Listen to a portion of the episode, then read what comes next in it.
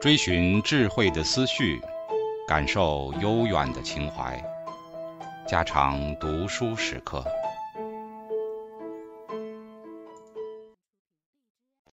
警告：慎入，非专业朗读，听后可能出现且不仅限于挺尸等严重不适，另切勿洗耳，以免污染水源。引发小猫、小狗中毒等严重生化事件。狩猎假设，从进化的视角看来，食物获得这个问题之所以重要，不仅因为它能够解释现代人类的味觉偏好，而且还因为祖先们获得食物的方法和现代人类的迅速出现是紧密相连的。比如，狩猎在人类进化中的重要性，就一直是人类学和进化心理学探讨的主要问题。研究者广泛接受的一种观点是男性狩猎者模型。这种观点认为，从简单的觅食行为到大型的狩猎活动的过渡，是人类进化的主要推动力。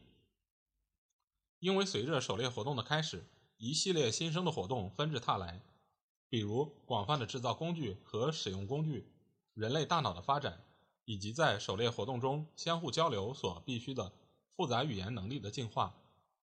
现已知的所有人类社会中，对肉类的消耗量都比其他灵长目动物要高得多。比如，黑猩猩食用的肉类仅占它们食物总量的百分之四，而在人类这里，这一比例大约占到百分之二十到百分之四十。遇到寒冷季节或者狩猎旺季，肉类的比例甚至高达百分之九十。即使人类社会摄入肉类的最低比值。也比其他二百四十七种灵长目动物最高比值要高得多。另外，人类很难仅从素食中获得所有必需的营养物质，譬如维生素 B 十二等。这意味着数千代以来，肉类一直是人类食物的主要特色。大型狩猎活动通常要狩猎者之间的合作和交流。根据狩猎假设，大型狩猎活动是人类进化的主要推动力。而且还衍生出其他结果：制造工具、使用工具、语言、脑容量的增加。现代的部落社会通常都把狩猎作为获得食物的主要方式，比如生活在中非共和国的热带雨林中的阿卡皮克米人，几乎将他们百分之六十五的时间用于狩猎，百分之二十七的时间用于采集，百分之十七的时间用于加工食物。再比如波斯瓦纳的昆人，昆人都是非常优秀的猎人，他们将大量的时间用来狩猎和谈论狩猎。一般而言，狩猎为昆人的食物提供了约百分之四十的卡路里，而在狩猎淡季和旺季，这一比例会分别低于百分之二十和高达百分之九十以上。昆的男性狩猎能力有很大的个体差异，但是他们对自吹自擂有很严格的约束。昆人有一个十分有趣的策略，来促进食物分享和合作行为。他们说，剑的主人就是猎物的拥有者。即使射中猎物的并非剑的主人，也是如此。实际上，昆人经常共享他们的剑，这能够增强合作，并有助于分配狩猎任务。剑的主人拥有猎物的分配权，他通常将获得的肉分给他的亲属、配偶和朋友们。吝啬的人将会面临社会声望和地位急剧下降的局面。我们的身体就像会走路的档案馆，它里面的资料表明，我们人类使用肉类的历史由来已久。比较一下人类和类人猿的肠道吧。类人猿的肠道主要由结肠组成，那是一根很大的弯曲管道，专门被设计来消化由坚韧的纤维所组成的植物的。相反。人类的肠道主要由小肠组成，这一点将我们和其他所有的灵长目动物区分开来。小肠能将蛋白质迅速分解，并吸收其中的营养物质，这说明人类很早就开始食用富含蛋白质的食物，比如肉类。远古人的牙齿化石记录为我们祖先的食谱提供了另一条线索：人类牙齿化石上的牙釉质并未表现出磨损，相反。这种磨损现象在主要以纤维植物为食的动物中却十分常见。维生素证据提供了第三条线索：人体不能自行产生维生素 A 和 B 十二，但它们对人的生存却又至关重要。而这两种维生素都能在肉类中找到。第四条线索来自在非洲坦桑尼亚出土的大量骨头，这些骨头是三位研究者于1979年独立发现的。这些骨头非常古老，大约有两百万年的历史。骨头上面布满钻切的痕迹，应该可以证明当年就已经发生过屠宰行为。这些线索通通表明，人类祖先以肉类为必要的食物，确实拥有一段久远的进化历史。提供食物假设，狩猎假设的提出者认为，他们的观点能够解释人类进化过程的许多不寻常的特征。其中，也许最重要的就是狩猎假设能解释这样的现象：人类男性在子女身上的亲代投资非常巨大，这在所有的灵长目动物中是独一无二的。这就是所谓的提供食物假设。由于肉类是非常经济而浓缩的食物，所以很方便带回家去喂养子女。相反，远距离的携带低卡路里的食物则是很不划算的。所以说。狩猎能够很好的解释男性通过提供食物，从而在子女身上的巨大投资行为是为何出现的。事实上，在不食用肉类的哺乳动物中，雄性对子代的巨大投资行为是极为罕见的。尽管提供食物常常被认为是对狩猎得以进化的一种适应性解释，但是狩猎假设也能解释人类身上特有的其他现象，其一便是牢固的男性同盟。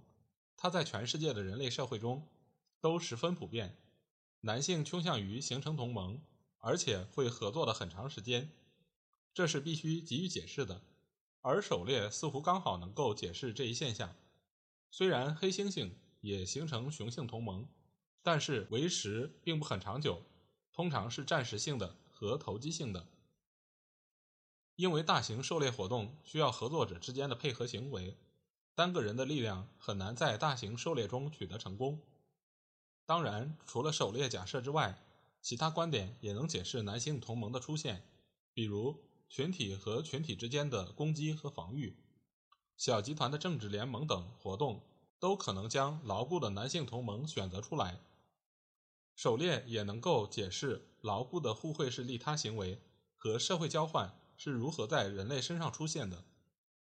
人类表现出广泛的互惠关系，这种关系可能持续几年、几十年，甚至一生的时间。这在灵长目动物中是独一无二的。大型狩猎活动中捕获的肉的数量远远超出了一个狩猎者的食量。此外，能否狩猎成功也变数颇多。这一周成功逮到猎物的人，在下周也许毫无收获。这些条件催生了人们。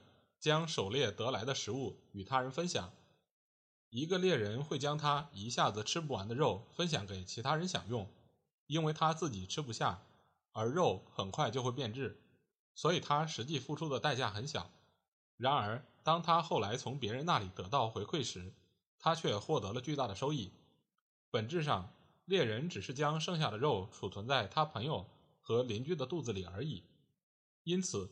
狩猎假设能用于解释人类特有的长期社会交换是如何出现的。狩猎也为劳动的性别分工提供了一个可行的解释：男性体型高大，身体强健，能够精确的远距离投射，所以非常适合狩猎；而古代的女性则不大适合狩猎，她们通常忙于生育和抚养子女。即使在现代的狩猎者、采集者社会当中。劳动分工也是非常明确的，男性狩猎，女性采集，常常带着孩子，两性之间可以交换食物，男性提供打猎所得的肉，女性则提供采集来的植物或果实。总之，狩猎为现代人类表现出来的劳动分工提供了一种解释。最后，在解释石器工具的出现时，狩猎假设也是一种强有力的观点。石器工具。通常和大型动物的骸骨在同一地点被发现，当然是二百万年前的地方。祖先们似乎用它们来猎杀动物，并将动物身上的肉和骨头以及软骨组织割裂开来。简而言之，只有我们的祖先才使用精致的石器工具。而狩猎为石器工具的出现提供了一种可能的解释。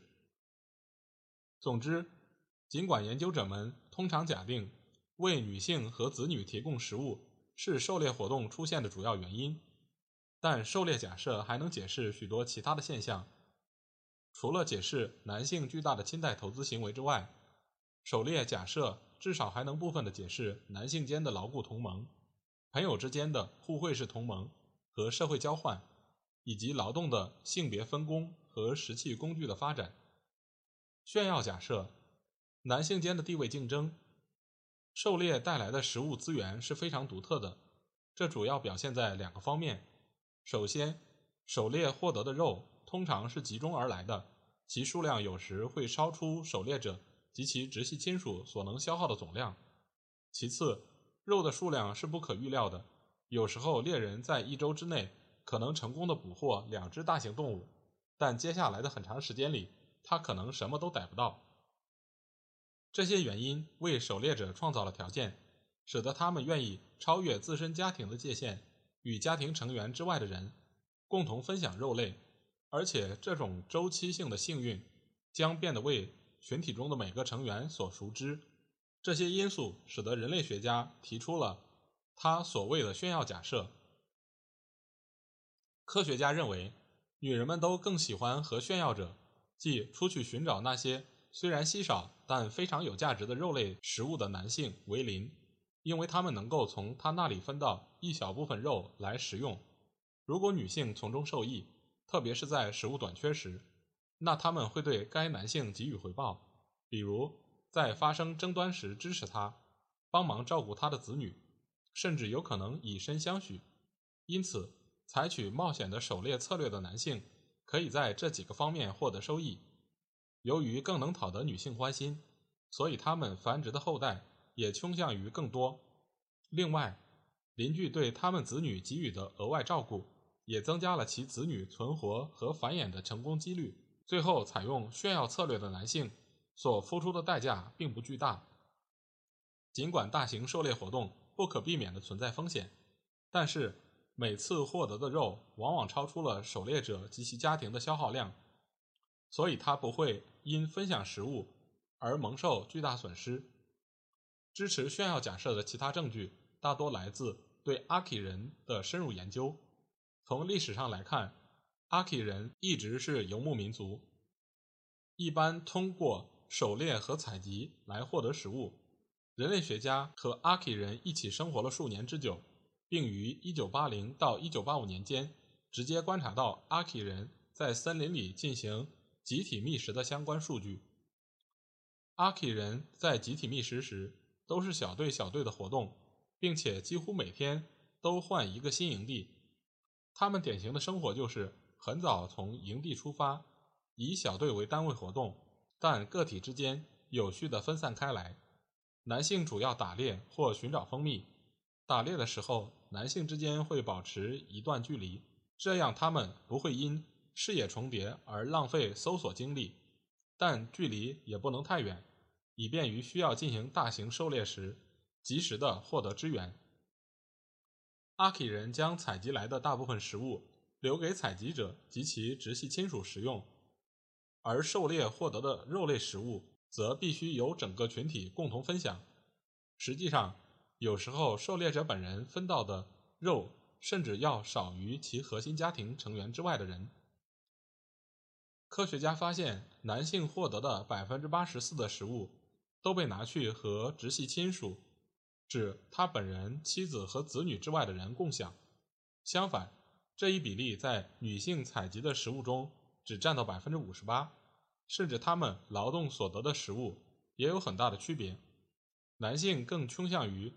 去寻找那些一揽子而来的能广泛分享的食物，比如蜂蜜等等，而不是棕榈淀粉和水果。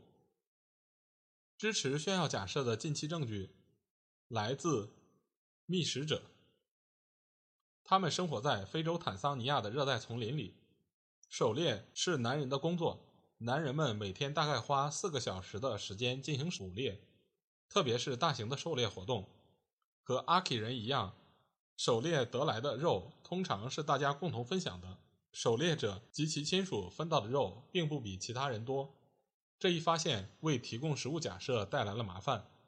不过，成功的猎人会因为分享食物而获得较高的社会地位，这种威望有利于形成强大的社会联盟，其他人对他的尊重和服从，从而最终得到更大的择偶成功。炫耀假设和提供食物假设似乎是相互对立的，至少在形式上是如此。科学家认为，男人狩猎并不是为了供养他自己的家庭，而是为了通过与他人共享食物。从而获得更高的社会地位。其实，成功的阿肯猎人能够获得更多的性交机会，他们的子女也更容易存活下来。这些现象恰恰支持了炫耀假设。正因为此，科学家才下结论说，男人们之所以选择冒险的活动，部分原因在于这种风险使他们有机会通过炫耀来获得性交机会。不过，这两个假设并非完全不能兼容。男人打猎不仅为了供养家庭，同时也是为了在家庭之外获得其他收益，比如社会地位、性交机会和联盟等。事实上，最近对博茨瓦纳和纳米比亚丛林中的昆居民的研究证据，正好支持了这种观点，即成功的猎人能够从中广泛受益。总之，狩猎假设提供了一种强有力的观点，来解释人类特有而其他灵长目动物。所不具备的诸多行为特征，比如男性巨大的亲代投资、男性同盟的形成、广泛的互惠行为和社会交换、劳动的性别分工以及石器工具的使用等等。尽管如此，狩猎假设仍然受到了各方面的攻击。例如，有研究者指出，即便在狩猎者采集者社会中，大多数的卡路里仍然是通过采集来的食物而获得的。在这些社会中，狩猎得到食物所提供的卡路里不超过百分之二十到百分之四十。这些证据导致了另一种说法，即采集在人类进化中占据了主要地位，狩猎的作用是微不足道的。